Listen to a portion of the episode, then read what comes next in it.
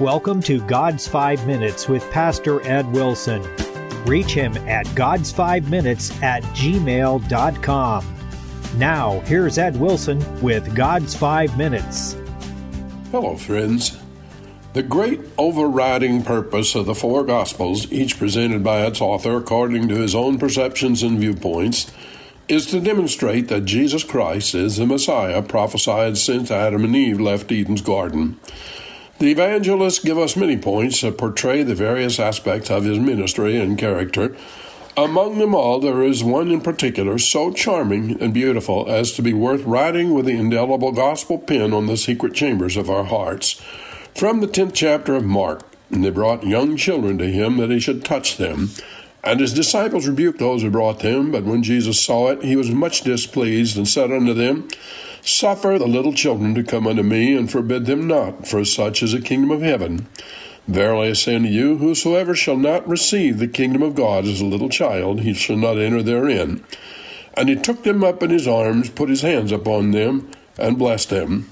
The Bible necessarily gives us details of how so many of the Jewish leadership who should have recognized and followed our Lord failed to do so.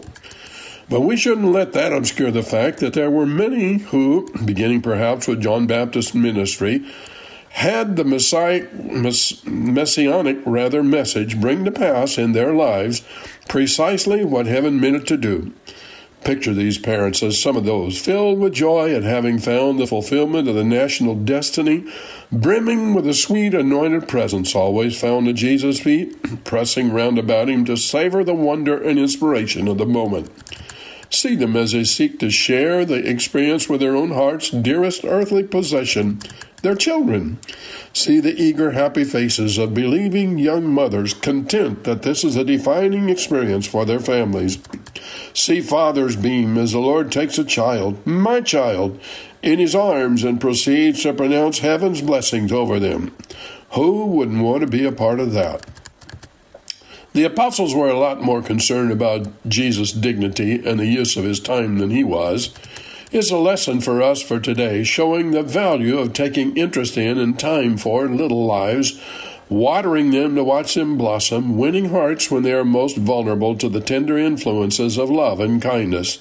Jemima Luke put her feelings about this part of the gospel this way I wish that his hands had been placed on my head, that his arms had been thrown around me, and I might have seen his kind look when he said, Let the little ones come unto me. While that perspective is understandable, in one sense, we can share those moments, all of us, for they're recorded in the Bible, along with promises that when we exhibit the Savior's loving, gentle spirit toward children and each other, He is there to spread the same inspiration that drew those early believers to Him just as He does us. Think what these few scriptures have meant to the world. How many a mother has been caused to bend over her child with a deeper love. How many parents have felt the sacredness of the trust more vividly. How many of them have been drawn to the Master more closely because the gospel writers made space in their books to tell this part of Jesus' ministry. Their homely teachings, so obvious on the face of them and yet so alien to the world without Christ, so absent in the pagan teachings of times, have gone around the world and changed its face. The tender compassion to children Jesus fanned into flame in the hearts of his followers has built vast care facilities, shaped legislation throughout the developed world, been the basic cause of an unmeasurable amount of practical benevolence. All this is true because the passion that moved the Savior to receive children is active in us all until their need can cause the tears to spring to our lives more quickly than our own. Sometimes the gospel work calls for great sacrifice. Sometimes it's dangerous. Often it must be done with weary hands and hearts. But following Jesus' exhortations about being kind and receiving of children is a welcome respite, a sweet haven of pleasure and beauty. I recommend it to you today. And have you talked to God today?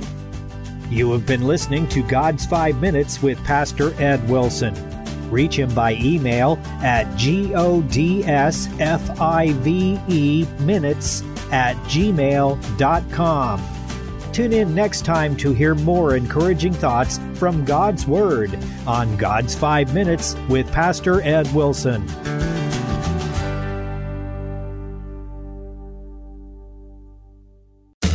The world is in chaos. You're here for a purpose. What does the Bible have to say about it all? I'm Mark Taylor, host of Crosspoint podcast and radio show, and I'd like to invite you to join me each week as I navigate the complexities of faith, culture, and personal growth. Each week, I interview a different guest who is making an impact on the culture of For God's Kingdom. Whether you're seeking spiritual guidance, true information, or a fresh perspective, this podcast equips you to discern truth in today's chaotic world. When Christianity intersects with everyday life, that's where you'll find Crosspoint, sometimes discussing the issues that some churches don't want to talk about. Look up Crosspoint with Mark Taylor wherever you get your podcast produced by KNEO Radio and the Sky High Podcast Network.